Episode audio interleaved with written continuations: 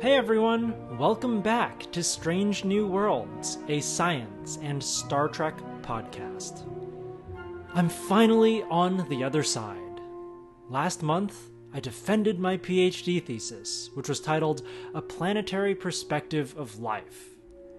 Thanks to all of you who watched the live stream online. I hope you enjoyed both the science and the Star Trek in my talk.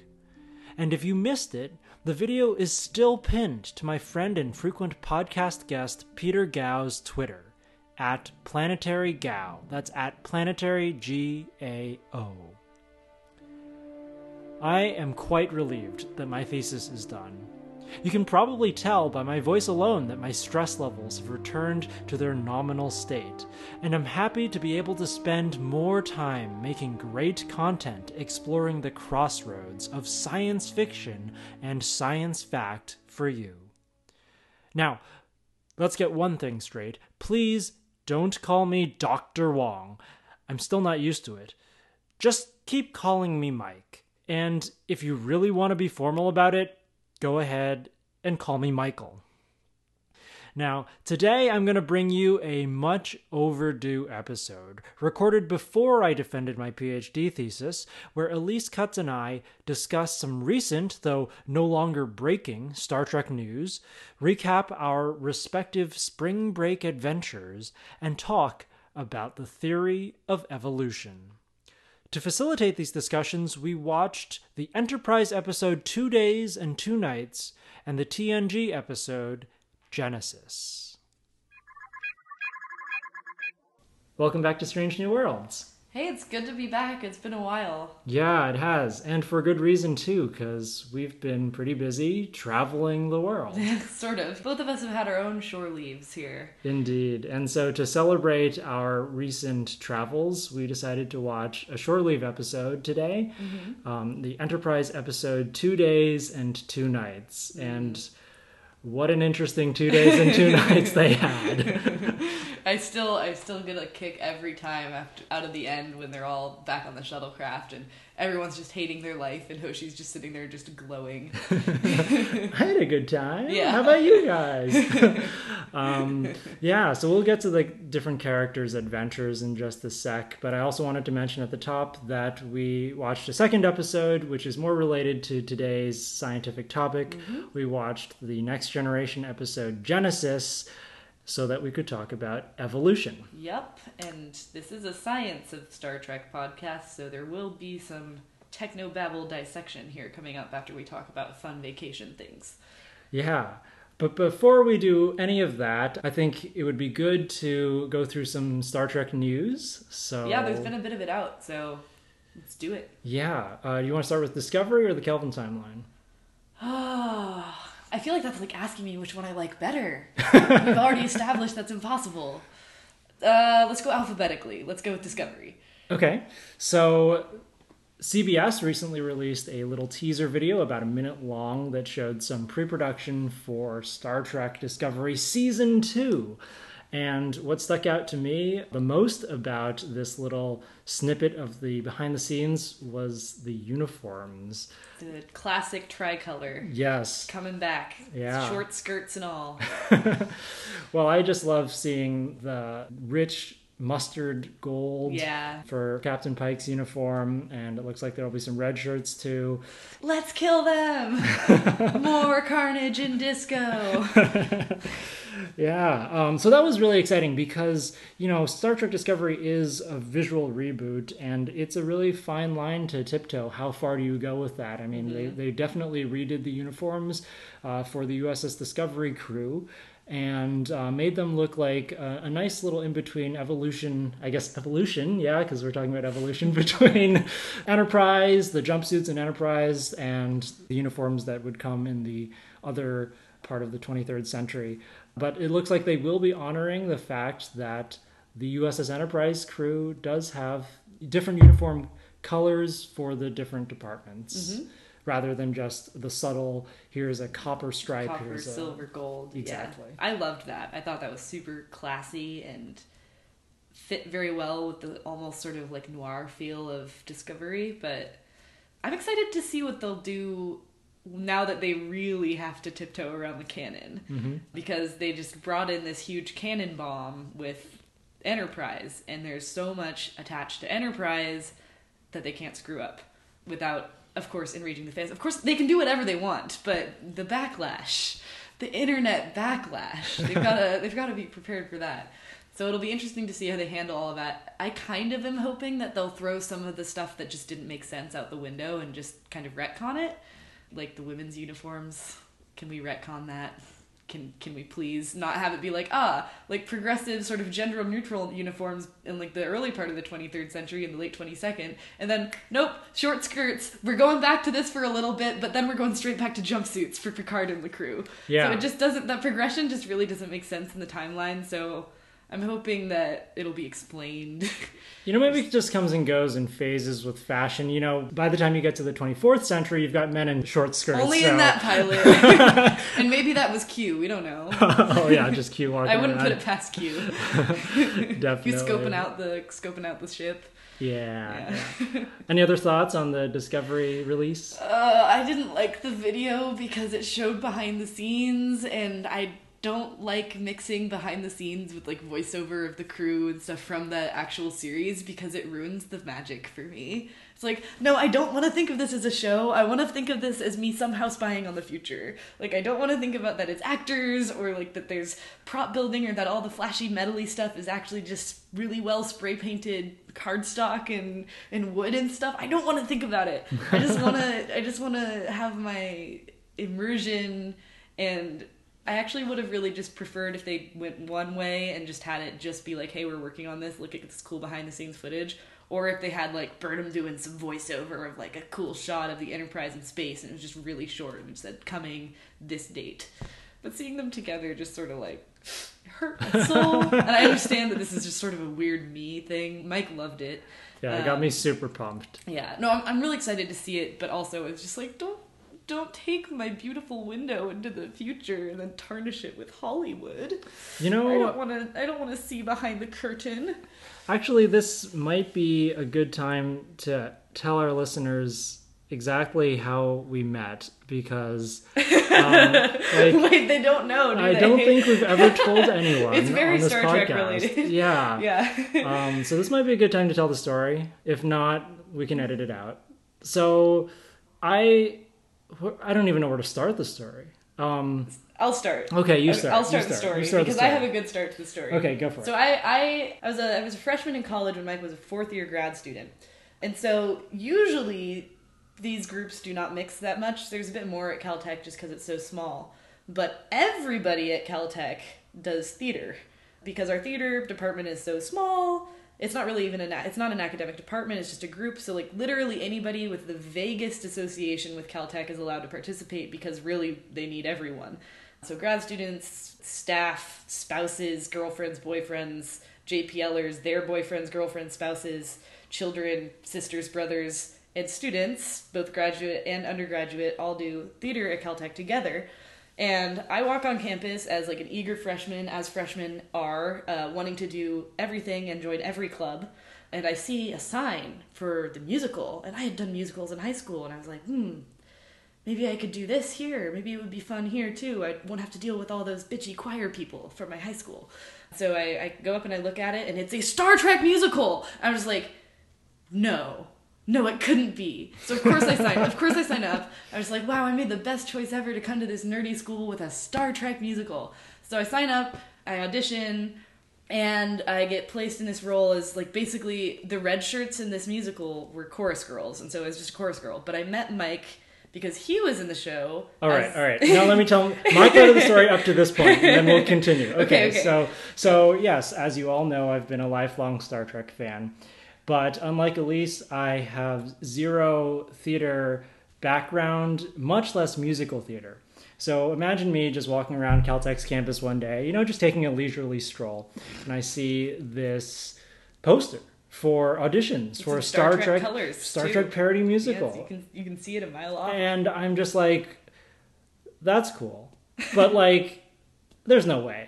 Right? There's no way. And, you know, I'm like, ah, oh, it's too bad. You know, I, I, I, can't sing, whatever. But my friends sort of egg me on, especially Peter Gao, who was on this podcast uh, several times. He was like, come on, come on. There's, there, you, you just got to try out. You know, there's no harm in giving it a shot. So I walk in there and sit down in front of Brian Brophy, who is a Star Trek alum, and he runs the theater department at Caltech. So that was kind of a thrill to, you know, audition for Star Trek in front of a Star Trek alum. And uh, he puts some sheet music in front of me, and I sing for the first time in my life. But luckily, at Caltech, you're not really competing against theater majors or music majors. So I got cast in the part of Sulu. And at rehearsal, that's where I met Elise. Mm-hmm. I distinctly remember some rehearsal very, very early on when Brian Brophy was trying to get everybody in the spirit of Star Trek and encouraging people to actually go back and watch Star Trek to get a feel for the characters. Yeah, most people ha- did not try out because they liked Star Trek. There's sort of a regular crowd of people who do the show no matter what it is. And so there was just sort of a handful of people sprinkled in who were actually like real fans who were literally just there because it was Star Trek. Right. And so Brophy was like, well, you know, you've probably all heard of Captain Kirk, and you know it's such a classic series. Somebody you've definitely seen snippets of the original series. And then have you seen episodes from The Next Generation, which he's familiar with because he was on? Have you seen episodes from Deep Space Nine? And then he sort of like lost it and like couldn't remember the next two series' names. and there's this girl who's just like, well, it's Voyager and Enterprise, obviously, oh, right? And, and I'm exactly like, like that huh, too. Yeah. It's completely condescending. like I had braces at the time. It must have been just awful. well, I was, I was like, oh wow, actually, so somebody else here does know something about Star Trek because, like Elise said, a lot of the people there were there because they liked theater, not because they liked Star mm-hmm. Trek. Um, but actually, so this was a really transformative experience for me, and I don't think I've ever really told you why. So, as Elise said, this was her freshman year, but it was my fourth year of grad school and it was really during like my mid grad school crisis year. I was struggling with two projects, and neither of them were going very well. One of them had to do with the origin of life at hydrothermal vents on early Earth, and long story short, with that one, there was a lot of nasty peer review that was going on uh, with it, and I was getting a little down about that and maybe this paper will never get published, blah, blah, blah, blah, blah. And at the same time, I was struggling working on Pluto. And, and that was really frustrating because the data kept moving, and I thought I was only going to be working on this project for a few weeks, but it ended up being more like two years.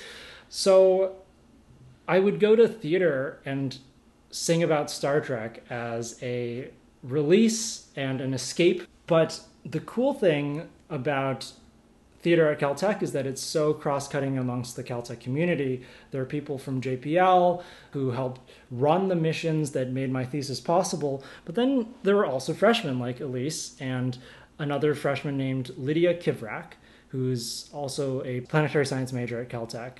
And it just so happened that Elise had an interest in hydrothermal vents and astrobiology and the origin of life, and Lydia had an interest in Pluto.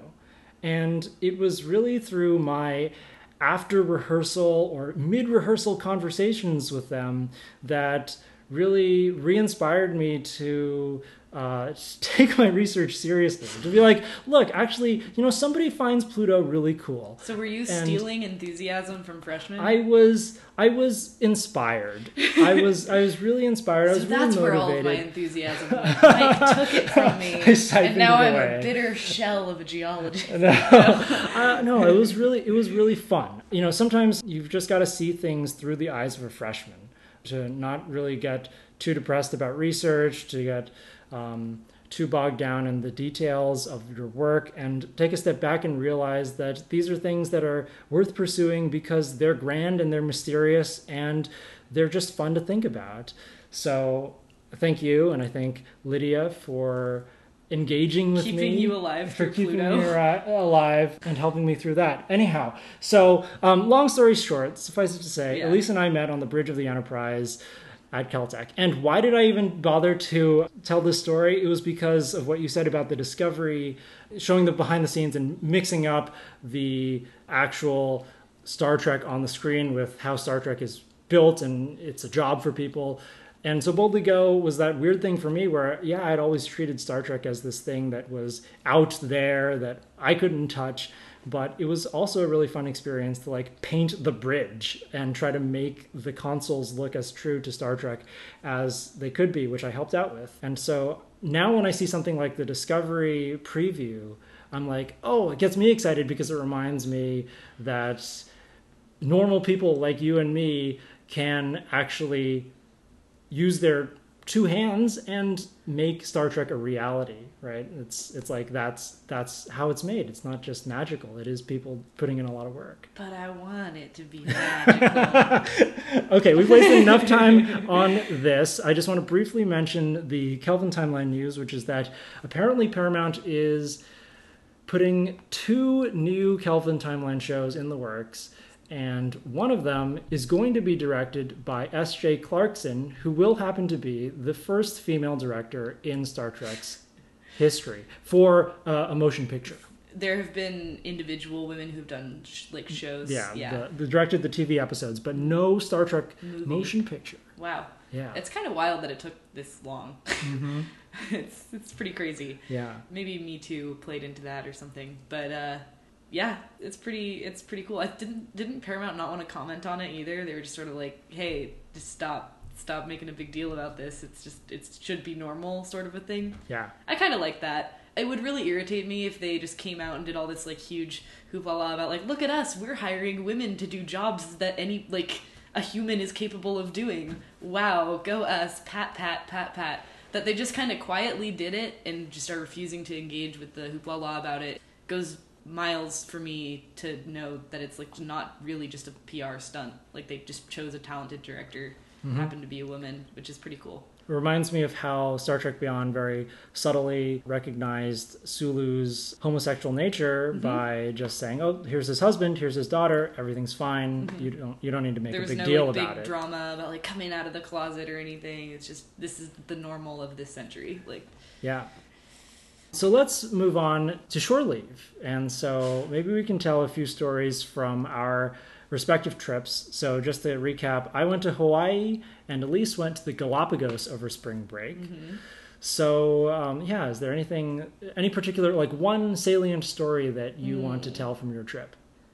Well, I saw a lot of weird stuff. The Galapagos is a weird place. Um, but I think the coolest thing was if you're like us and from North America and haven't done a lot of traveling abroad, you probably have only ever seen one sky when you go out at night and look up at the stars.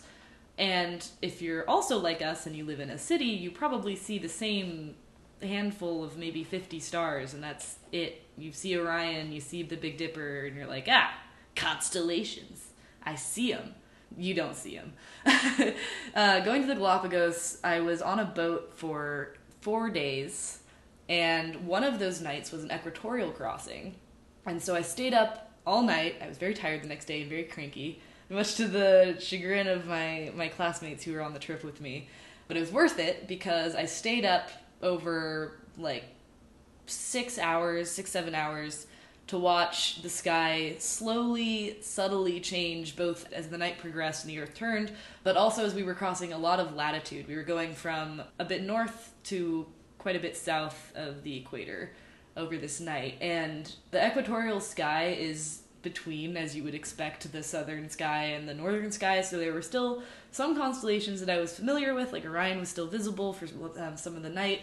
But there was also all of these constellations I hadn't seen before, and like the Southern Cross was up there, and it was just very cool to be somewhere where there was no light pollution. I was just sitting in the middle of the ocean.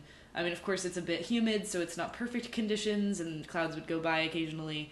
Um, but it was pretty dang close to perfect conditions to be stargazing, and just out in the middle of nowhere on a boat. Couldn't see any other boats. Uh, I was all alone in this huge ocean, um, watching the sky change. So that was that was really something to see all of those stars that we up here in the US are not super familiar with. That was probably a highlight, which is completely unrelated to it being at, on the Galapagos, but it was it was uh, a highlight for me nonetheless. Well, we'll get to what you did in the Galapagos and why that was an important location in a bit. I'd say for me, the Star Trekiest experience that I had was getting lost on a lava field because of a rainstorm.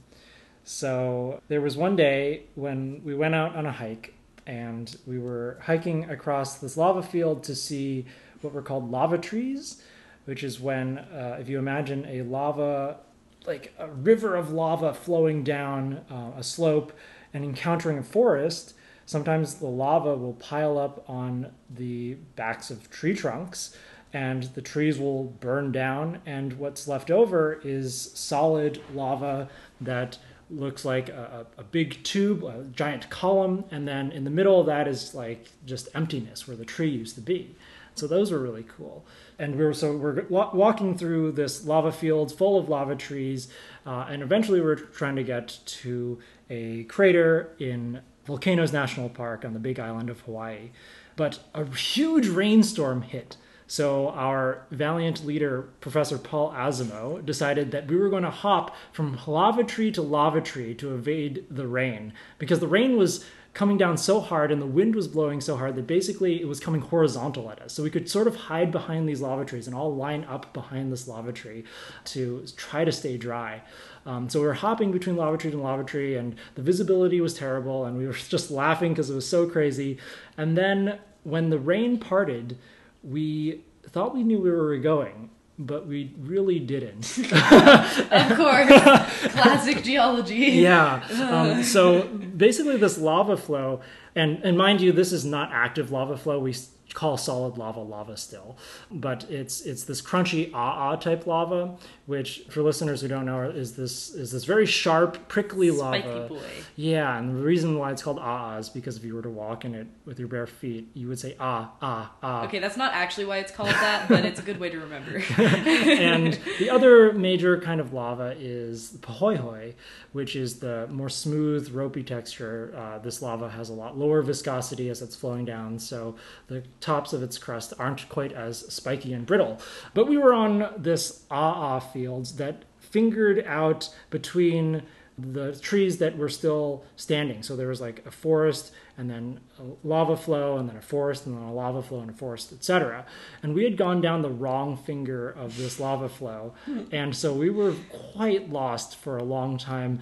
And my friend Pushkar, who was on this podcast a few weeks ago, just uttered out of nowhere, I didn't think we'd die like this. that's such a Pushkar thing to say. Oh. Um, but Wow. eventually we figured out where we were going thanks to the magic of GPS. And it really reminded me of just getting lost, like Michael Burnham and Captain Georgiou getting lost in their desert, or how an ion storm in space will completely throw a ship around. Um, so it was an adventure, and that was actually really fun at the end of the day. Just like a Star Trek. Just like, yeah, so uh, an away mission gone awry. Okay, um, so but we did watch an episode um, of Enterprise called Two Days and Two Nights, and these characters also had adventures of their own. So, Elise, which character's shore leave do you think most resembled yours, or which character's shore leave adventure would you wish you had? Okay, well, only one person got out happy by the end, but we'll we'll I'll answer this question thinking about what they went in wanting to get out of their shore leaves. So, quick recap: Trip and Malcolm went out to go clubbing and find pick up some lovely alien ladies was their goal. Hoshi wanted to do some linguistic research, but she ended up doing that at the same time as meeting up with this lovely young man while Trip and Malcolm had some difficulties with with basically getting just duped by some tricky aliens pretending to be lovely ladies. Captain Archer's shore leave, he sort of just intended to spend taking long walks on the beach with his dog, but he ended up kind of having a weird flirtation with this woman and then she knocked him out and she was a spy and you know, but you know, long walks on the beach with your dog sounds good. And then uh, finally, Ensign Mayweather wanted to go rock climbing on a rock that changes its shape as you climb it, and he fell off and broke his leg, and they woke up Dr. Phlox.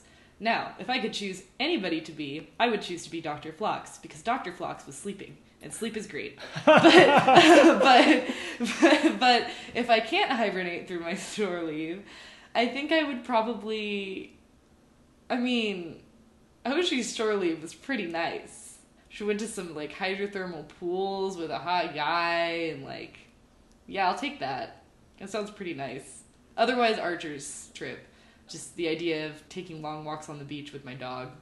Sounds really nice. I miss my dog a lot. The whole episode I was just like, Porthos, Porthos is so cute. Porthos, Porthos is really cute. So yeah. How about you, Mike? Well, honestly, it was nothing like Travis's adventure, but probably the one that most resembled mine was Travis's because we were doing a lot of interesting geology. Weird, weird rocks. Yeah, weird rocks and going into lava tubes. Oh, was this what our trip was like, or what we wanted it to Uh, be? both. I, yeah, both. Oh, because my trip was nothing like either of the things I Yeah. just described. It would probably be the closest to Travis's as well. yeah. Yeah. Um, uh, but yeah, rocks didn't move on me. Although walking on ah lava, it's you know, hard. it's, it's, I also walked on a bunch of la- of AA in the Galapagos. The Galapagos are a chain of volcanic islands at a hot spot, similar to the way that Hawaii works. So the geology is pretty similar when it comes to these kinds of lava flows that you walk around on. And yeah, I did actually sort of trip once and scuffed up a hand, so I didn't quite break a leg, Mhm. but the AA did claim a bit of skin, just you know, as its token price. Yeah, these rocks, even you know, when you're just snorkeling in the water, like I, I came out of snorkeling with sea turtles. Which wait, who who was it that snorkeled or who, that went Archer. Archer, yeah. so Archer, maybe, he went and walked around. Yeah, Yeah. he went out to that boat in the bay and got Yeah. some food. And There was his- a sea turtle that bit the girl. right, Yeah. yeah. So it was cool to see sea turtles, um, but it wasn't a sea turtle that hurt me. I just walked out and there was this big gash on my finger. I guess maybe I brushed up against some Coral rock. cuts. Um, in Hawaii, I guess it would be coral because it could be really, really sharp. And how deep was the water that you were in? It, it was not very deep. Oh, I think it was a rock. maybe it yeah, was a it wasn't. rock it wasn't coral. All the times, so I scuba dive, and so when I've been to Hawaii and I've got cut, it was because of a coral that I wasn't watching. But Um, whose shore leave would I most have wanted to have? Uh, I feel like there's really only one answer. Hoshi? It's just Hoshi. yeah, Like she had a nice meal, talked to some like a nice elderly couple, like got some compliments on her field of work, met up with a cute person, like went out, did some adventuring, you know, and then she got to be smug about it. hmm Being smug at the end is the most important part, to be sure. or not nearly getting your life. You know, fainting, fainting. Uh, did everybody else faint at some point in time? Yes, everybody else faint. Did Travis faint? We don't know. maybe not. probably. He Yeah, probably passed out, most likely. breaking his leg. We can imagine so. Yeah, Okay, yes, definitely Hoshi. Definitely Hoshi. there's really only one answer. All right. So the reason why you were in the Galapagos, Elise, is because you were taking this amazing class at Caltech, which is, I must add, only for undergraduates. So I'm very, Yeah, very the TAs angry. don't even get to go on the trip. Mm-mm. I'm very jealous that I did not get to go on this and am not ever allowed to go on it. So, but anyhow, the class is all about evolution, and the mm-hmm. Galapagos has some scientific and historical relevance to the theory of evolution. Mm-hmm. So, Elise, why don't you just briefly describe what the idea for this class is, and then we can talk about the science of evolution. Yeah, so just really briefly, the class is just a class on evolution and looking at evolution as sort of like the grand unifying principle of biology. And so making the rest of biology make sense in the context of evolution, which it really does because evolution is the mechanism by which biology exists. And it's taught as sort of a either a series of case studies, and one of the ones we spent a lot of time on was whales. So I have some some fun whale tidbits if we ever do a whale episode. Oh, we will when we watch Star Trek for the Voyage Home. of course, that's my favorite Star Trek movie of all time, including the reboots. It's just it's unbeatable. But in any in any case, and then we talked a lot about more modern techniques uh, for studying evolution, and applying it to medical science and using microbes to understand evolution. Because one of the people who teaches the class, uh, Victoria Orphan, who's my research advisor, is really into microbial ecology and the role that microbes have played and continue to play in the Earth system and using microbes as a system to understand things that are relevant throughout all of biology. So there's a lot of that as well. But, of course, being a Caltech GPS division class, there was a field trip, and this field trip was to the Galapagos during spring break after we had taken the class through the winter. And so it wasn't any kind of like scientific trip. We weren't doing research or anything. It was just sort of seeing firsthand the things that we had talked about. If you're unfamiliar with the history behind the theory of evolution. It's that basically Charles Darwin was on a voyage that went all around South America. He ended up in the Galapagos, and that's sort of where he started to formulate his idea for evolution. Because there are some things on islands, and he happened to be on the Galapagos, um, on these isolated islands that make it easier to sort of observe evolution as it happens and as it happened. Those islands were sort of the impetus for Darwin coming up with the theory. So we went to see the things that he had seen and just sort of experience it for ourselves and have a have a really good time. Yeah, that's basically the class. All right. So how exactly does evolution work? And I don't know who's listening to this podcast, but my childhood was sprinkled with this anime show called Pokemon, and in Pokemon, Your childhood was only sprinkled with Pokemon. uh, My well- childhood was just like take a whole bottle of sprinkles, just pour it all over that cupcake. it was just a mess of Pokemon. uh, yeah, I'd say yeah, my yeah, my cupcake was was Star Trek, and then the sprinkles were Pokemon. Anyhow, um, what I'm trying to ask is, in Pokemon, things evolve like. Pikachu evolves into Raichu and it just like happens right there. Is that how evolution works? No, no. Um, that would be super cool, but that's not really how it works. If Pokemon were to evolve the way that evolution actually works, you'd have to breed your Pikachu like a mazillion times, and then maybe eventually at the end, after selecting for being very careful about which offspring you're selecting to breed with each other, you might be able to have something a bit like a Raichu, you know, millions of years after you died. So, um, the real process of evolution works over generations rather than on individuals. And the basic idea behind it is that so there's naturally occurring variation within species. It's just mutations occur, and there's no one individual of a species is the same as other individuals, or it's very rare for that to be. Like ide- identical twins are identical genetically, but they're most humans are quite different from each other, and you can just see this looking around a room. Everyone's rather distinct. So this is the naturally occurring variation within our species. We're all the same species, and we can all reproduce with each other. And so if you have a genetic quirk that makes it easier for you to reproduce more, so to survive long enough to reproduce and to be desirable to the opposite sex for animals with sex. It's a bit different in microbes that sort of asexually reproduce, but among animals, which is what Darwin was observing, to be selected for sexually and to just survive long enough to reproduce.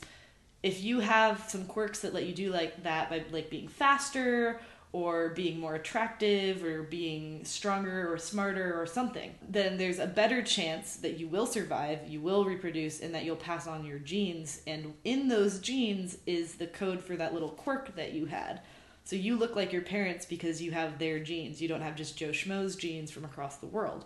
Um, and so over time, when nature keeps rewarding certain traits, certain genes, with more offspring, you end up with the species slowly changing until eventually it's kind of fuzzy where you draw this distinction. It's a different species than what you started with. And so the classic example are the many different species of finches on the Galapagos Islands having a common ancestor that got marooned on the islands. These finches can't fly across the ocean. They're small little birds. Think like Tweety bird, not an eagle. They're very small and very frail. Um, and so they get this, this bird gets marooned on the island, and it can fly to the other islands. They they populate the other islands, and then they're all isolated from each other, and they're in this weird environment where there aren't predators and there are a whole bunch of empty ecological niches. There are a whole bunch of different things that they can take advantage of, like certain plants that have certain sized seeds and different things that they encounter on the different islands. So, different traits in these finches that are living in different places and taking advantage of different resources get rewarded. So, if you're a finch that lives on an island where there's a plant that has really tough, thick nuts on certain plants, then you'll be rewarded if you have a big beak that can break those nuts. But if you live on a different island where it's sort of little seeds, you will be rewarded for having a smaller beak that doesn't take as much energy to grow, maintain, and that can more finely manipulate these small things. So on these different islands and in these different places, you get different species evolving from the same start. So this evolution of different species, this speciation due to the fact that different finches arrive on different islands uh, and are very separated from the other populations of finches on other islands, reminds me of a analog speciation in Star Trek, where some Vulcans traveled and settled on another planet, which mm-hmm. they called Romulus. Romulus. and the Romulans evolved out of that, and they became a completely separate. That's species. pretty wild in that that happened really fast. Evolution usually people are thinking it takes a shorter time than like sometimes eons, but like that there will be certain sort of bursts in evolution like the Cambrian explosion there was a lot of new diversity that shows up. But really this this process doesn't take place on the scale of a of a lifetime of a human or a Vulcan. It takes place on the scale of the lifetimes of many humans and many Vulcans. So like the longer your your generation time is, the longer it takes for you to evolve. This is why for something like E. coli, which divides once every couple of hours under the right conditions, you can witness evolution. And there are labs that have been doing this. They've started with one line of E. coli that they have sequenced, and E. coli are all clones of each other. So the only way that they can evolve is through mutation. There's no recombination, which is something that happens in animals with sex. So you get half of your dad's genes and half of your mom's genes, but which genes those are sort of gets mixed up and shuffled. So you're not a clone of your siblings. You all got sort of different mixes of mom and dad. But in E. coli, they're all clones. The only way that they can be different from each other is by random mutation, just a mistake in the copying of the DNA. And so they've let this happen for a really long time, decades in certain experiments. And now they have species of E. basically, they call them lines, but they're as different from each other as some species that we call species. They're just completely genetically distinct.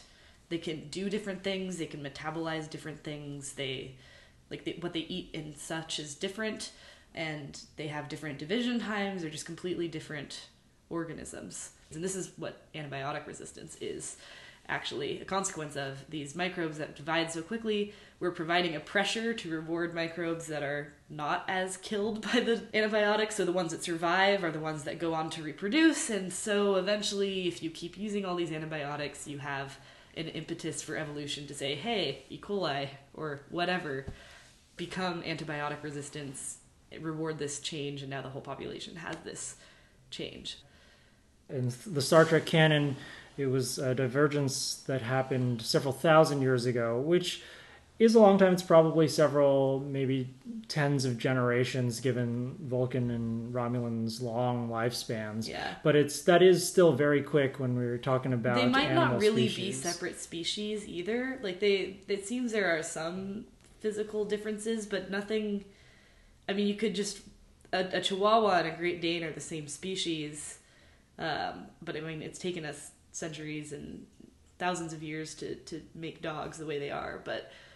It's the same species, huge variation. So it could have just been like some small population of Vulcans that went to Romulus that were a little different from the rest of the Vulcan population already. And so they're not really separate species, really, so much as different cultural groups that happen to have a few genetic quirks different from each other just because of the genetic bottleneck, sort of, of putting all these Romulans on Romulus. This is actually something you can see in human DNA.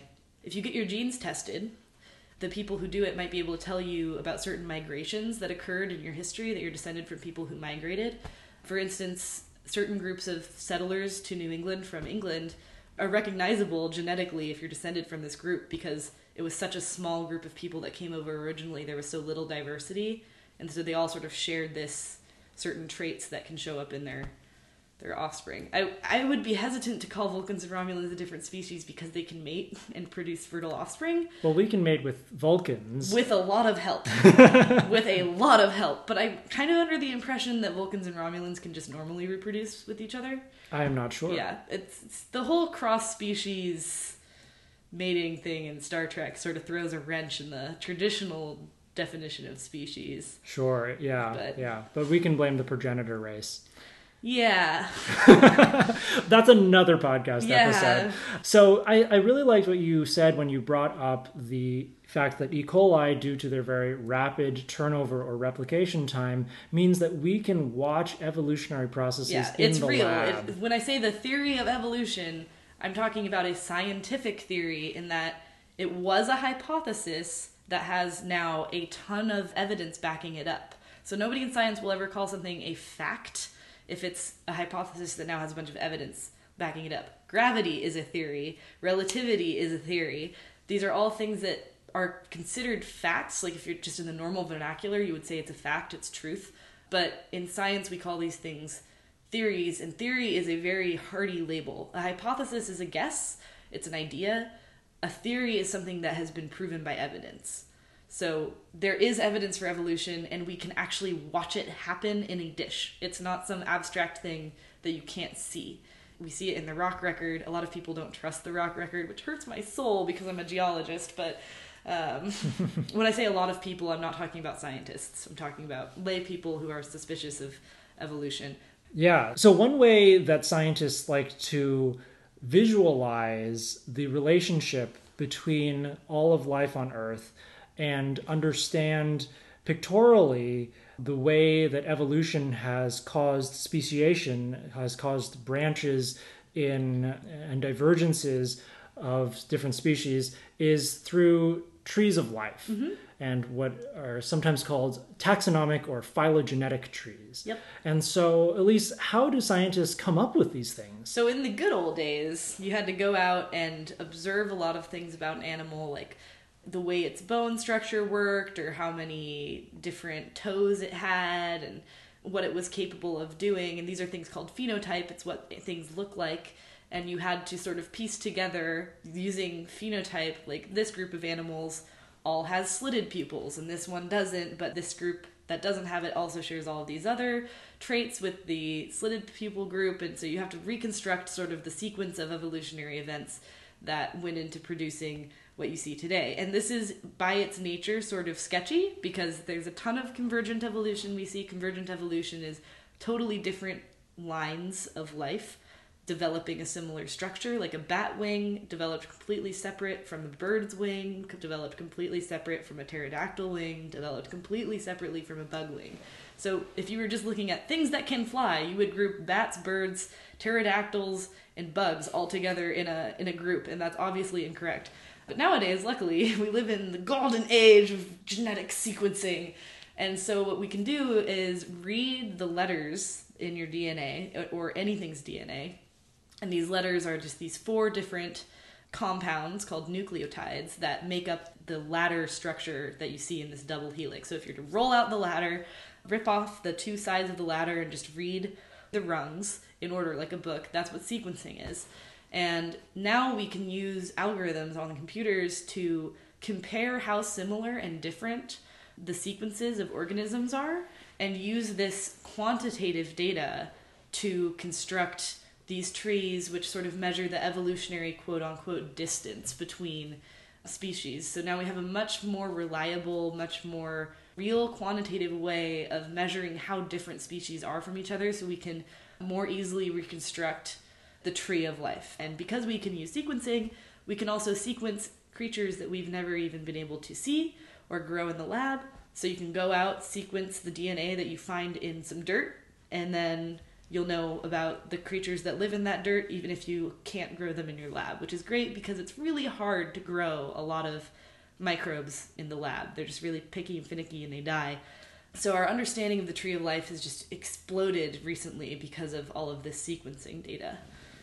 Connecting this back to our origin of life discussion from a few episodes back, some of the most conserved genes, or in other words, some of the oldest genes in these phylogenetic studies, point to the characteristics of what we call the last universal common ancestor, or LUCA, from which everything else on Earth that we see today that's alive diverged. And from these genes, we can understand the metabolism of LUCA and the environment that it liked to live in, and evidence is pointing towards a last universal common ancestor that really liked to live at hot temperatures and used H2 or hydrogen gas and CO2 carbon dioxide for its metabolism. So this is an indicator that perhaps LUCA lived at a hydrothermal vent type system.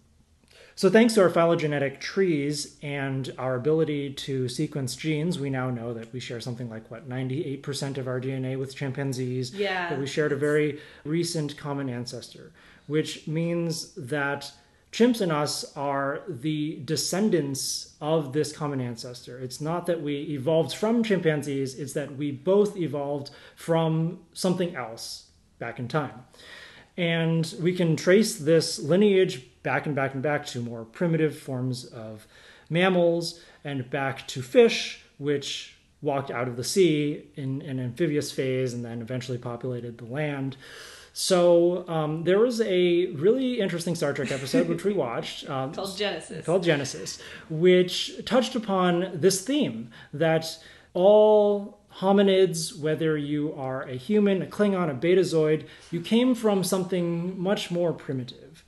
And in this episode, the crew of the USS Enterprise de evolve. And so let me see if I can just tell the story of what happened, and then we can start talking about it. So at the beginning, Reg Barclay, who is.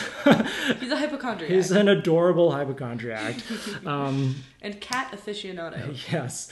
Uh, he is worried that he's sick.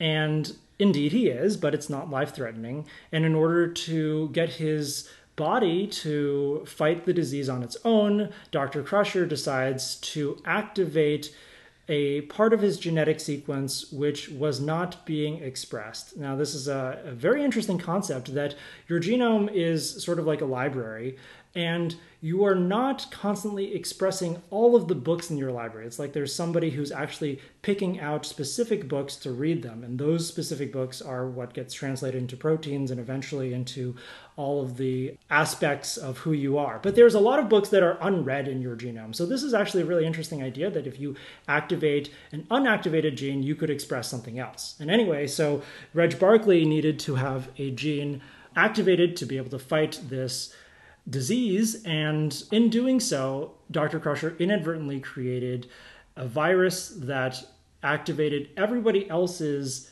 unread genes in uh, and the word that she uses is intron and we can talk about what an intron is in just a bit but apparently all of these introns contain stored genetic information from past iterations of biology and so when those things were expressed in a betazoid like Deanna Troy, she became a amphibious creature. When those things were expressed in a Klingon like Worf, he became a primitive Klingon, which is apparently even scarier than a real Klingon, than a normal crab. Klingon. Yeah, and uh, and um, Will Riker became a a uh, Australopithecine. Australopithecine, um, exactly. And Reg Barclay somehow became an arachnid. um, so let's let's talk about this, and let's begin with Elise. Tell me what an intron is. In the library of your genome, a small fraction of the books that are in there are ever read, and everything else is just sitting there collecting dust. It never makes a protein, and it doesn't code for genes. It's what's in between the genes. So this is what an intron is. It's not like what Star Trek said it is in that it's it's the old DNA from when you were less evolved. It's not that. It's nobody really knows exactly what it does, but modern ideas are sort of thinking that this is what regulates when the other genes are expressed in your DNA. It's sort of like the marching orders for when to go and read the other books. It's a list of books to go read, sort of. But it's certainly not just old DNA. Some of it might be like just an old deactivated gene, but most of it is definitely not that, and we know this because it's not like we go and sequence your DNA and we see genes for gills and genes for feathers and genes for all these things that you could have if only they were turned on. But that's not what we see when we sequence introns because we know what those genes look like in other animals, and that's not what we see when we sequence introns. But let's say, for the sake of argument, that we did contain genes from past iterations from sure. From let's accept their premise. Yeah, whatever. exactly. Let's, let's, say de-evolution. Sure, it can. It can't happen. Let's say it can happen. Let's say it can happen. Yeah. And let's talk about the types of animals that the crew de-evolved into. Mm-hmm. So I thought that um, Deanna troy de-evolving into an, an amphibious creature was quite interesting because it's quite likely that a lot of the emergences of life on other worlds happened in an aqueous environment like the bottom of the sea or something like that and that you would get microbes in the sea and then you would develop more complex organisms that would eventually become multicellular and then you would develop things that swim be it fish or whatever you have, shrimp, Crustaceans. Crustacea, yeah. yeah, um, the other big animal group. and then those things eventually crawl out onto whatever land masses there are on that planet. And there would be this intermediate phase where something requires part of its life cycle to be in the water and can exploit the riches of the land for the other part of its life cycle. So I thought it was really cool that Deanna Troy de-evolved into an amphibian. That's deep de-evolution. I found it a lot more compelling when you sort of reverted to early hominids because there's so little different between us and early hominids that it seems feasible that you could just turn off a couple of genes and turn on a few and, and you could express differently. But to reconstruct structures that completely don't exist anymore in, in humans, it's difficult. Maybe for betazoids, the divergence was later. But yeah, like Mike said, it for if you're going from sort of a evolution on other planets and Star Trek happened in a way that's similar to the Earth, all tetrapods, so that's four limbed things. So this is mammals, this is birds, lizards, dinosaurs, and I love dinosaurs, by the way. So this is all of these sort of charismatic, non-bug, non-crab, non-creepy crawly stuff all has a common ancestor that was a fish that became an amphibian. So it is compelling to see Deanna do that. Is that her human DNA history? Is this her betazoid DNA history? It's kind of hard to know, but she definitely de-evolved the worst out of everybody. Well, I don't except know. for maybe Barclay. There- yeah, so Reg Barclay, uh, he de-evolved into a arachnid, and I think he did a little bit more than de-evolve. he did, re-evolved. Yeah, so let's talk about this, Elise. You can't de-evolve into an arachnid. because we never we don't have a grandpa arachnid. No matter how far back into the family tree of humans you go the closest you'll ever get is a cousin. So somebody who's not in your line of descent who isn't your grandma grandma grandpa great great great great great great great great 10 to the whatever great grand organism. So it's a completely different branch off of the the family. Arachnids belong to the same larger group that includes insects that includes crustaceans like crabs and shrimp. And so this group came onto land completely separate of fish. So it so in order to evolve to de-evolve into an arachnid what you'd have to do is go back to the common ancestor between humans and arachnids and then go up a different branch of the family tree. So re-evolve differently not towards humans but towards the bug side so it's kind of silly in that if it was just reactivating old genes it would have had to be making new genes that we just wouldn't have had in the first place because that's not the branch of the family tree that we're on Or Reg Barclay is Spider-Man. yeah, maybe that's why he's such a hypochondriac. He got bit by a radioactive spider and he's just never been the same. He's always sick. yeah. So he had that DNA the whole time. Oh man. Yeah.